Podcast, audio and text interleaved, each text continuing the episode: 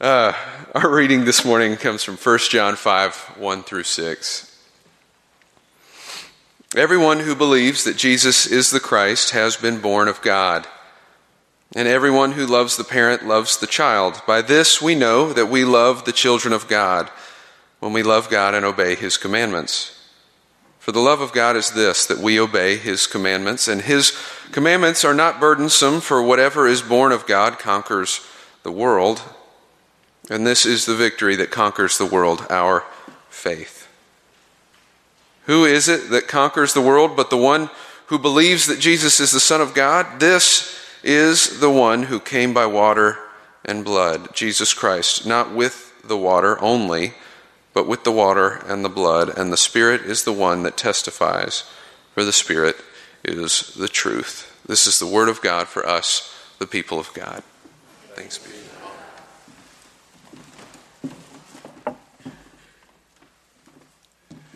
Thank you, Andrew, and thank you to Becky Hefner Camp for playing the organ for us in David's absence, and pray for a quick recovery for him. And thank you, Inspirations and Chancel Choir.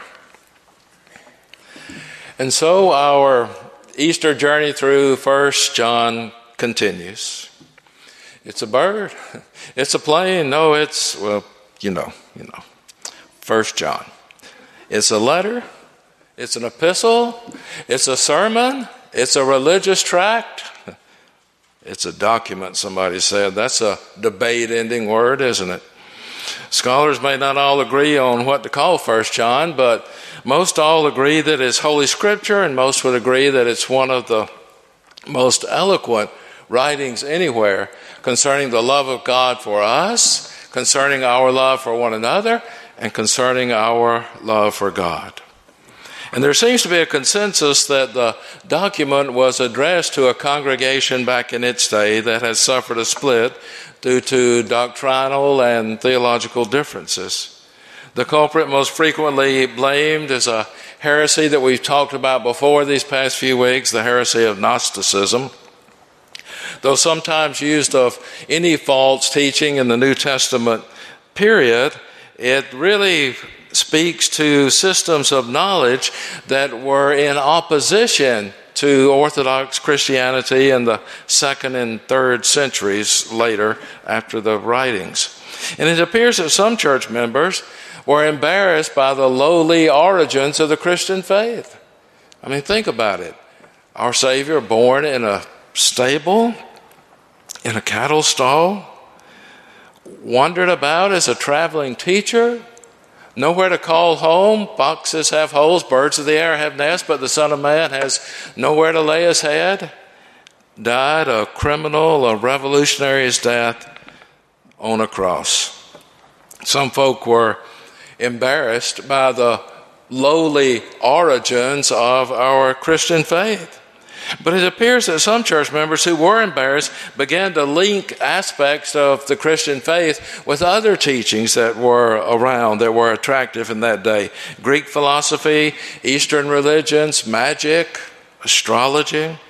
The resulting systems called Gnosticism, and they seem very complicated, or maybe if not complicated, they seem a little strange to those of us who are living today and still working out this faith in our own lives. Here are a few of the things they talked about. The true God is pure spirit and dwells in the realm of pure light, totally separated from the dark world. We'll talk more about why that's a problem in a moment. The world is evil, they thought, for it's made of matter, and all matter is evil. The true God will have nothing to do with it, for it was created by a lesser God, they said. It was a mistake. People in this world are normally made of body and mind, but in a few, they taught, there was a spark of pure spirit. Such spiritual people, they said, need to be rescued from this evil world. So there's a need for a Savior. Jesus, who is pure spirit, even though he appears to be body and mind, is a Savior who comes from true God and true light to bring knowledge or gnosis of the spiritual realm of light. Therefore, those who have this spark of the Spirit in them can be said to receive the knowledge and be reunited with the true God. And in 1 John, there are references to false teaching about the reality of the humanity of Jesus. And in 1 John and in the Gospel of John, there is much to refute all these erroneous teachings of the Gnostics to show how far off base they were. The whole business of incarnation. The Word became flesh and lived among us full of grace and truth. That flies in the face of what some of these Gnostic folk believed. John 1:14 the word the word being Jesus Christ the word became flesh lived among us we have seen his glory the glory as of the father's only son full of grace and truth and if this world is evil then what are we to make of the Genesis account of creation and God said, Let the waters under the sky be gathered into one place, and let the dry land appear. And God saw that it was good. Then God said, Let the earth put forth vegetation. And God saw that it was good. And both of these references are from the third day of creation, the only day of creation where God said, And it was good two times. So let me let me chase a rabbit for just a minute because this sort of fascinates me. The third day of creation. In the Jewish tradition, the third day of creation, we would think of that as Tuesday, is the twice good day or the twice blessed day.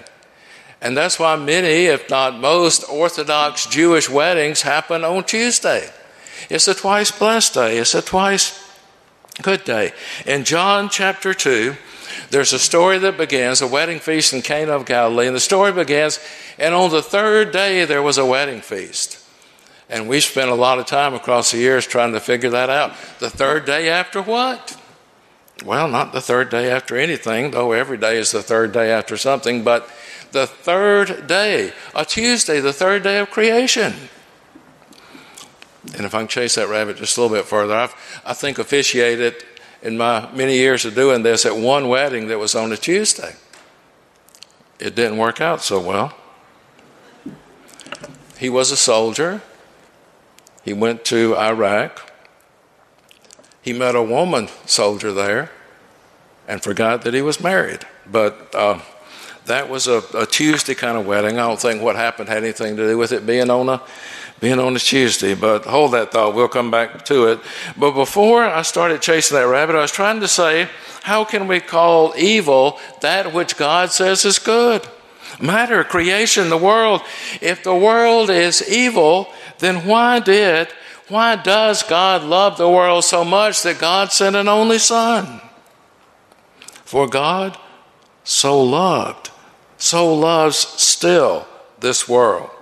But if all of that be true, then what are we to make of 1 John? Verses 1 John chapter 5, verses 3b and verse 4. And his commandments are not burdensome, for whatever is born of God conquers the world. And this is the victory that conquers the world, our faith. So why would we need to conquer something that God said was good? You have to think about that. Something that was worthy of God's love. But who said the world was worthy? Doesn't God love us in our unworthiness? And isn't this what the grace of God is all about? In our theology, in Wesleyan theology, we talk about prevenient grace, preventing grace, preventing us from going too far astray. Consider this scenario the world was created good. Sin or brokenness entered the picture, and the world became a system influenced by evil, that which is opposed to the way of God. And even though the world represented opposition, God's love for the world never diminished. God never gave up on this creation of His.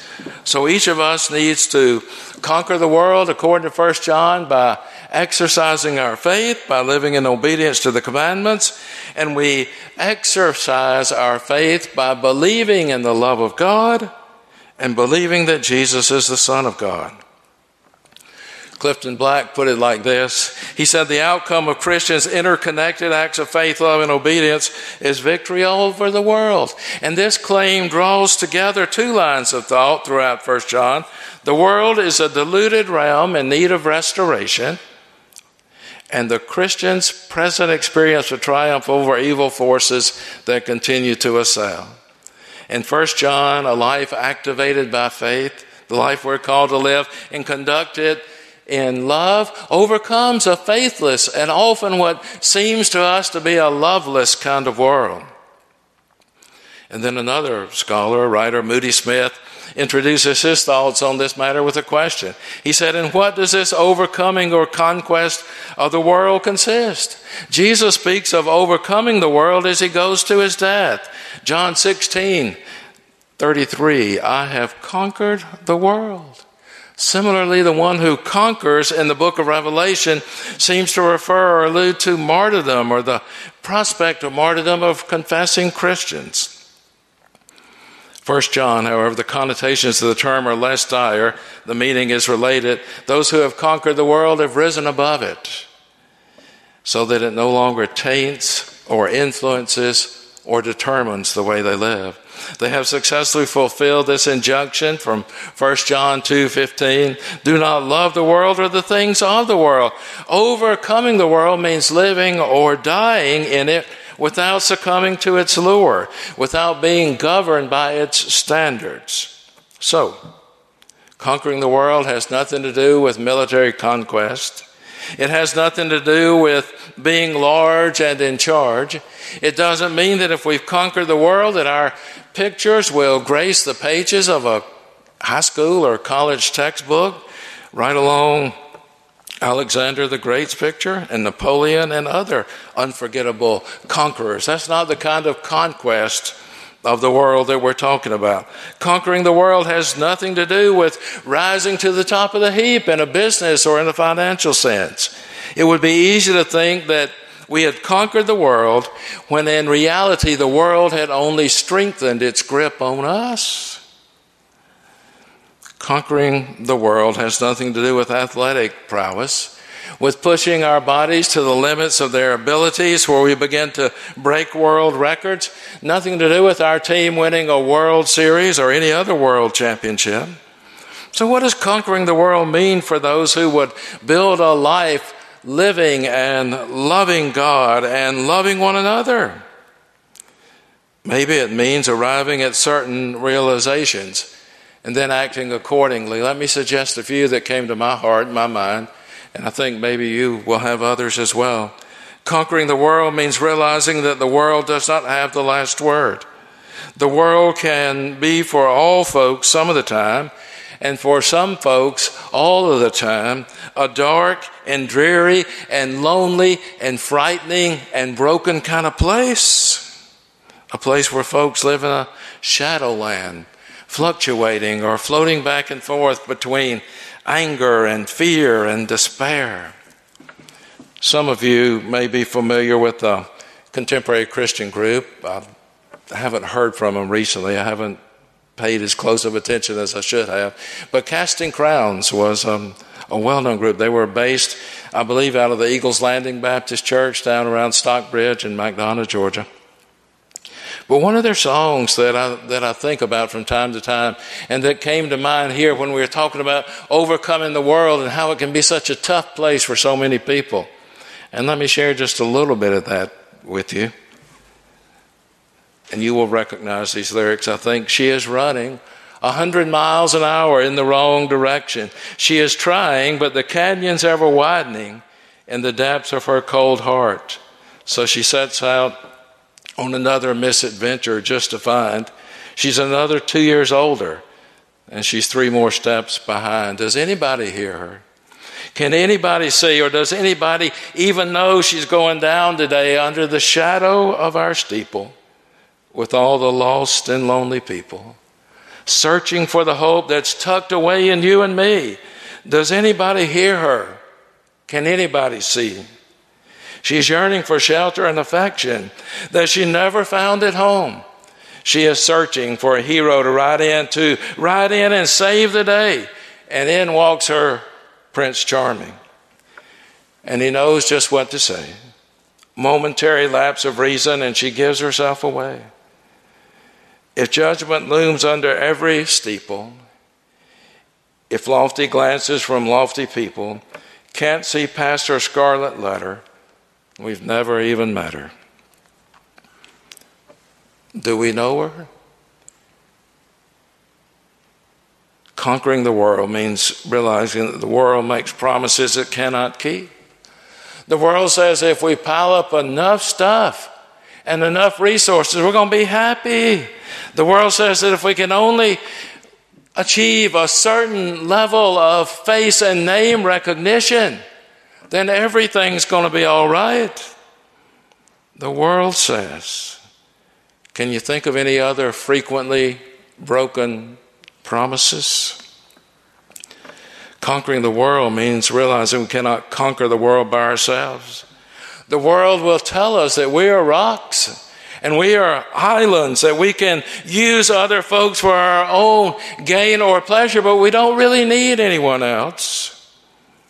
We'll always be able to pull ourselves up by our own bootstraps if we can afford the boots, won't we?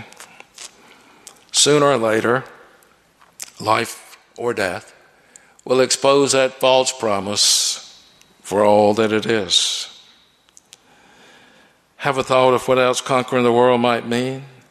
Maybe something else going on in your world, something peculiar to your own life situation right now. What does it mean to overcome the world? Earlier, I said that we conquer the world by obeying the commandments of God and by exercising our faith. And we exercise our faith by believing that Jesus is the Son of God and by learning to love God A few years ago, retired bishop and editor of the Upper Room, Reuben Job, and he, he died just, well, not too long ago, a few years ago. But he wrote a little book, he wrote many books, but he wrote a little book called Three Simple Rules and you may have read it, you may have used it in your Sunday school class, you may have stumbled across it somewhere else. Three simple rules, a Wesleyan way of living. And in that book, he talks about John Wesley's general rules, three in particular, and those rules are number one, do no harm. Number two, do good. And number three, stay in love with God by keeping the ordinances of God all the ordinances of God? Those questions are asked of us when we are ordained, and they are asked of, of you in many ways, I'm sure. And, and maybe as you did the study, you answered those questions. Stay in love with God by attending upon all the ordinances of God. Reuben Job says that ordinance is a strange word to our ears, but to John Wesley, he described the practices that kept the conversation going that kept the relationship strong between God and human beings. And Wesley talked about the importance of worship, public worship, searching the scriptures, Bible study, groups together, confessing and believing and strengthening one another. And Wesley saw these disciplines as essential if we are to know God in Jesus Christ and learn to love Him. He saw that the practice, the consistent practice of these spiritual disciplines for those who sought to follow Christ kept us in touch with the love of Christ and the power of God. And we can't do it if we're disconnected.